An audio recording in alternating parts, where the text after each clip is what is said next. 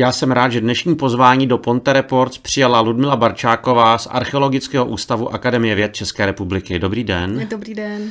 Já ti řeknu, že jste jedna z mála, a to nejen v České republice, která se věnuje restaurování e, fragmentů historických šperků, tak myslím, že nejsem daleko od pravdy. Vy se specializujete na slovanské šperky, je to tak? Ano, je to tak. Kolik lidí v České třeba republice se tomuhletomu oboru věnuje? A, tak třeba restaurátorů je poměrně víc. Větší množství těch, těch muzeí má jakoby restaurátory, kteří se o ty předměty starají, mm. ale já vlastně ty předměty, jak restauruji, tak dělám repliky těch historických mm. předmětů. A to není, to není jenom, že ty šperky historické očistíte, ale když jsou třeba, když jsou třeba ty originály poškozené a je možné vlastně...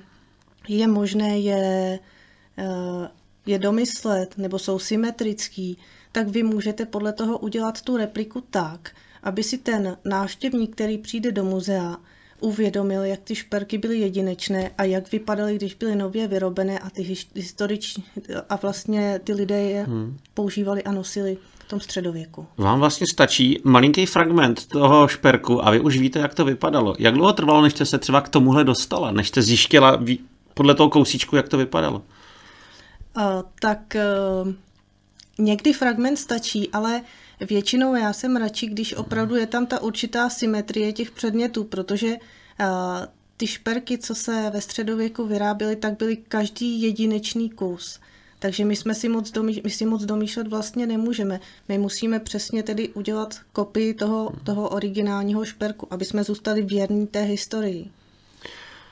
Vy jste se svojí kolegyní, která je francouzská, vlastně používali několik technologií nebo používáte ještě několik způsobů, abyste odhalili ty původy a jak to vlastně vznikalo.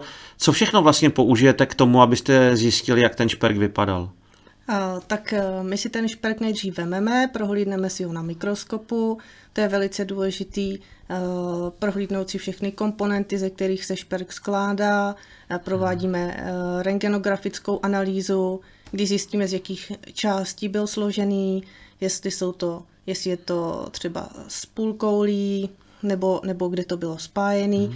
A potom kolegyně pracuje na elektronovém mikroskopu, že vlastně za externistou mm. přiveze šperky, a oni naměří na elektronovém mikroskopu ty analýzy a ona je pak vyhodnocuje hmm. a zkoumá třeba ty pájená místa od základního materiálu, jakou pájku používali. Na některých předmětech je to zajímavé, že třeba uh, dám příklad, jeden gombík, ten nebyl moc pěkný a to tepání nebylo ani moc hezky udělaný a tam ani ta pájka nebyla tak kvalitní a vlastně složením jsme zjistili, že nebude tát tak dobře jako na gombíku, který byl perfektně zpracovaný hmm.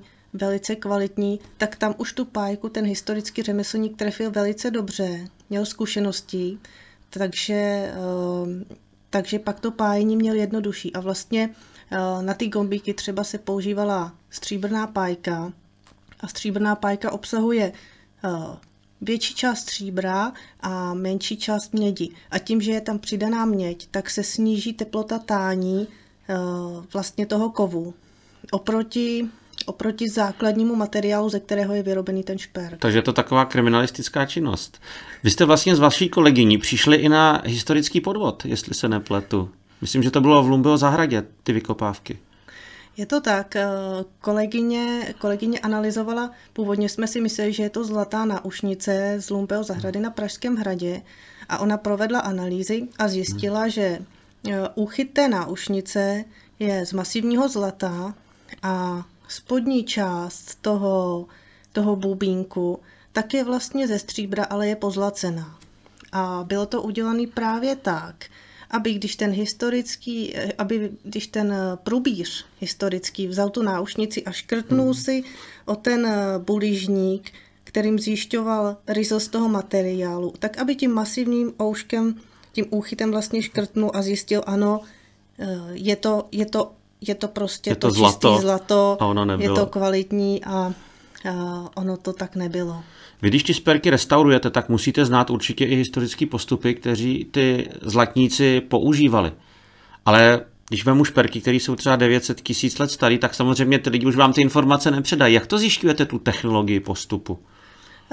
Tak ta technologie, někdy to není úplně jednoznačný, takže na mě je potom udělat experimenty a vyzkoušet, jakým způsobem se nejlíp ty šperky kompletujou, skládají a pájí. Takže je to vlastně pokus omyl. Já se snažím nalézt ten způsob, který mi to půjde nejlíp. Jak dlouho třeba vám trval nejdýl nějaký způsob, na který jste přišla, než jste na něj přišla? Tak to byl, to byl jeden gombík, dvouplášťový gombík z Mikulčic, který je teda, který je teda zlatý, a trval mi tři roky, než jsem, než jsem zjistila, jak přesně se udělá, aby byl dokonalý, přesně jak ho udělal historický řemeslník. A v čem byl ten problém? V tom zpracování, nebo v materiálech, nebo v postupech? Uh, problém takhle, uh, ten gombík byl tak, tak jemný a tak kvalitně zpracovaný, že jsem se to vlastně musela ještě líp naučit a procvičovat si to hodně, hmm. hodně dlouho, než jsem se dostala na takovou hmm. úroveň, abych ho, abych ho dokázala vyrobit. Jaký máte pocit, když takovýhle gombík, mimochodem co je to je gombík, to je knoflík? Uh, gombíky byly, uh, no knoflíky. Uh, archeologové přesně si nejsou jistí, k čemu sloužily. Samozřejmě to byly ozdoby, které se většinou nachází v hrobech tady v té pozici, mm. takže se buď tady našívaly, nebo fungovaly i jako spínadlo, ale některé ty gombíky jsou hodně zdobené a granulované, takže kdyby fungovaly jako spínadlo, tak by se mohly poškodit, což by byla škoda, takže asi některé sloužily jako jenom našité, takže taková ozdoba v podstatě. A když takovýhle gombík, na kterém jste tři roky zkoušel, jak byl dělaný, myslím, originál se vám dostane do ruky, jaké máte pocity? No, tak samozřejmě veliký respekt a, a ono úplně, úplně se bojíte, když ho máte vyrábět, převalujete si hmm. ho v těch rukou a samozřejmě se na to strašně těšíte, to jako jo, ale, ale máte obrovský strach, jak to udělat, už vám to, už vám to šrotuje v hlavě, jak ho asi udělám, jak tam budou jak tam bude ten plech, ty granule. No, úžasný pocit. A měnilo se to zpracování v průběhu let? Uh, promiňte. Myslím, jako jestli třeba to řemeslné zpracování, jestli třeba před tisíci lety bylo stejné jako dnes, nebo před pětisty lety. Ta zručnost těch řemeslníků, jestli se měnila? Uh, zručnost řemeslníků? Uh, no... Je teda, je teda pravda, že ty historické šperky jsou velice náročné na zpracování, takže oni někdy i snad předčí moderní věci, protože tou svojí náročností a zdobností hmm. jsou enormní. Na tom gombíku, třeba o kterém jsme se bavili, ten zlatý gombík, tak máte přibližně dva tisíce granulí. A těch dva tisíce granulí tam skládáte ručně. Máte pinzetku a skládáte je postupně, kousíček vyskládáte a musíte, musíte to zapájet. A zase, zase to děláte dál, takže je to velice časově náročné. Jaká je třeba časová náročnost přímo, jestli můžete říct v hodinách nebo dnech, jak dlouho třeba takový gombík nebo prsten nebo náušnice trvají? Tak Zrovna ten, zrovna ten zlatý dvouplášťový gombík z Mikulčic, tak ten trval přibližně dvě stě padesát hodin. A kolik takových gombíků mohl ten člověk mít na sobě pověšených? Byly párový, takže většinou dva. Dá se už podle těch šperků poznat, komu ten gombík patřil? Samozřejmě, teď jsme se bavili o, teď jsme se bavili o elitních předmětech té doby, protože to byla jenom hrstka opravdu vybraných lidí, kteří tím ukázali svoji svůj status hmm. té společnosti. Nebylo to vůbec běžné zboží.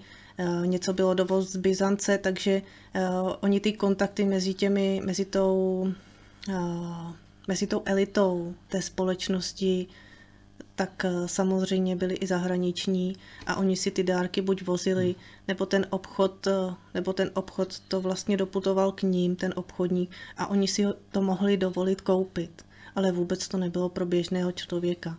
Pro běžného člověka se třeba, se třeba mm, používaly záušnice, ale ani ne, ani ne stříbrné, jenom bronzové, a ne ve všech nálezech hrobů můžeme najít vůbec nějaký šperk. Není to, není to tak, že bychom, že by všichni v té společnosti před těmi tisíciletí měli vůbec na to mít takový šperk. Je nějaká doba, kterou máte nejradši, na kterou se specializujete? Tak já se specializuji Na ty, na ty Slovany hodně se mi líbí Velká Morava, protože ty šperky jsou tak dokonalé, že to pro mě vždycky znamená určitou výzvu a baví mě to odkrývat, odhalovat ty technologie a je to, je to příjemné se tím přiblížit těm historickým řemeslníkům. Jak jste se vůbec k téhle činnosti dostala? Tak dostala jsem se k ní přes to restaurování. S kolegyní Otenwelter jsem pracovala, pracovala jsem na restaurování archeologických nálezů z Lumbeho zahrady a ono ji najednou napadlo jako, no tak podívej se, já bych chtěla vyzkoušet tady ten postup, líbilo by se mi, kdybys udělala tuhle náušnici a postavila přede mě hrozničkovou náušnici a tak to vyzkoušej, tak to udělej, no. Vy jste ale vyučená z latnice, jestli se nepletu, takže s tím to i souviselo? S tím to souviselo. Ona si mě vlastně vybrala proto, protože chtěla jak restaurátorku, tak chtěla zlatnici, aby ty postupy vlastně mohla provázat se svojí prací, s těmi analýzami, které provádí a aby lépe porozuměla tomu historickému šperku. Co vás na tom nejvíc baví? Co vás na tom přitahuje? Tak ono to, to není jenom jediná věc. Je to, je to krásný poznávat, poznávat ty archeologické nálezy a vlastně se dostávat přesto k těm historickým řemeslníkům. Co je při té výrobě nejtěžší nebo nejsložitější při tom restaurování nebo při výrobě komplet nového historického šperku? Co je tam, co je tam nejtěžší? Ty šperky jsou hodně časově náročný, takže asi to, že že na jednom šperku pracujete x hodin a než je hotový, tak to dá spoustu času, tak to někdy jako je trošku na nervy, ale, ale když se to podaří, tak to stojí za to. Když dostanete nějaký šperk a máte dělat jeho repliku, víte hned třeba, jak ten řemeslník to dělal, nebo opravdu musíte zjišťovat některé postupy? Vůbec to, vůbec to nevím. Já se na ten šperk podívám a já si to musím zjistit. Já si to musím pod tím mikroskopem detailně prohlídnout, abych zjistila, jak vypadají všechny komponenty, proměřit si to, vyzkoušet si ty postupy. Není to, že bych, že bych se koukla a hned bych viděla. U těch jednodušších třeba ano, ale hmm. u těch složitějších si chci být jistá, protože, protože ty lidé dělali každý ten šperk opravdu originální. Hmm. A nikdy to není jistý, jak to ten řemeslník přesně udělal. Vy jste sem k nám na sever zavítala pracovně, jestli se můžu zeptat proč? Uh, protože jsme natáčeli uh, výrobu žateckého pokladu, tedy vybraných, vybraných pár šperků z toho žateckého hmm. pokladu. Ten žatecký poklad byl zajímavý tím, uh, že se našel v Hranici a jednalo se asi přibližně o dvě celé sedm kilogramů stříbrných hřiven, takže tam bylo asi dvacet hřiven. Co jsou to hřivny? Hřivny to jsou, to jsou takové ingoty ze stříbrného materiálu. Je to vlastně materiál, ale zároveň sloužil jako platidlo. Co se z těch hřiven vyrábělo? Tak z těch hřiven se vyráběly třeba právě ty šperky stříbrné, které v tom pokladu byly také součást toho pokladu. A to je pro nás zajímavé, že byl nalezený jak materiál, ze kterého se, ze kterého se ty šperky vyrábějí, tak samozřejmě ty šperky samotné, ještě tam byl nalezený drátek, takže, takže bylo vlastně patrné, že ten poklad tam pravděpodobně zanechal nějaký řemeslník, který ho měl a zpracovával, vyráběl z něj, z něj ty šperky. Já vím, že když jsme se bavili, tak jste říkala, že má hodnotu dvacet čtyři tisíc slepic z tehdejší doby, což by vlastně sloužilo člověku jedna slepice na den na dobu sedmdesáti čtyři let, což je ohromný majetek. Jak je možné, že ten člověk ho tam takhle zanechal? Ví se to? To se, to se samozřejmě neví, ale můžeme se jenom domnívat. Uh, mohlo se něco stát, on musel odejít nebo měl z něčeho strach, takže ten poklad schoval, aby mu ho nikdo nesebral a pak už neměl možnost se tam pro něj vrátit a zůstal tam. Jaké byly nejcennější části toho pokladu a jaké věci jste restaurovala nebo nově vyráběla? Uh, tady z toho pokladu byly nejcennější dva zlaté prsteny a fragment zlatého drátku a ten zlatý prsten jsme také vyráběli právě rekonstrukci a to byl velice pěkný, jedinečný zlatý prsten, který byl pravděpodobně dovozový, nejspíš Byzanc. Ví se, pro koho byl určen? To se samozřejmě neví, ale nejspíš pro nějakého nějakého velmože nebo samozřejmě člena elitní skupiny. To si vůbec nemohl dovolit kdekdo. Vy při restaurování šperku spolupracujete i s vaším manželem. Jak to máte rozdělené?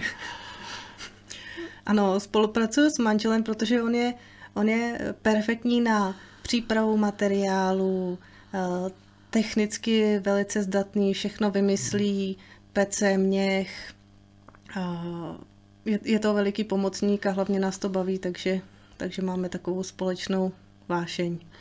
V té době, dejme tomu před těmi devítisty, před tisíci lety, mohly být ženy šperkařky, nebo byla to výhradně práce mužů? No, tím si úplně jistá nejsem, jestli v té době zrovna žena mohla provádět takovouhle práci. Já bych si spíš ženu představila, jakože vybírá ty, když se vyráběly granulky na ty předměty, takže je vybírá a třídí hmm. podle toho, podle těch velikostí, ale nejspíš, nejspíš by byl ten šperkař, ten hlavní mistr, který v té dílně pracoval, asi muž.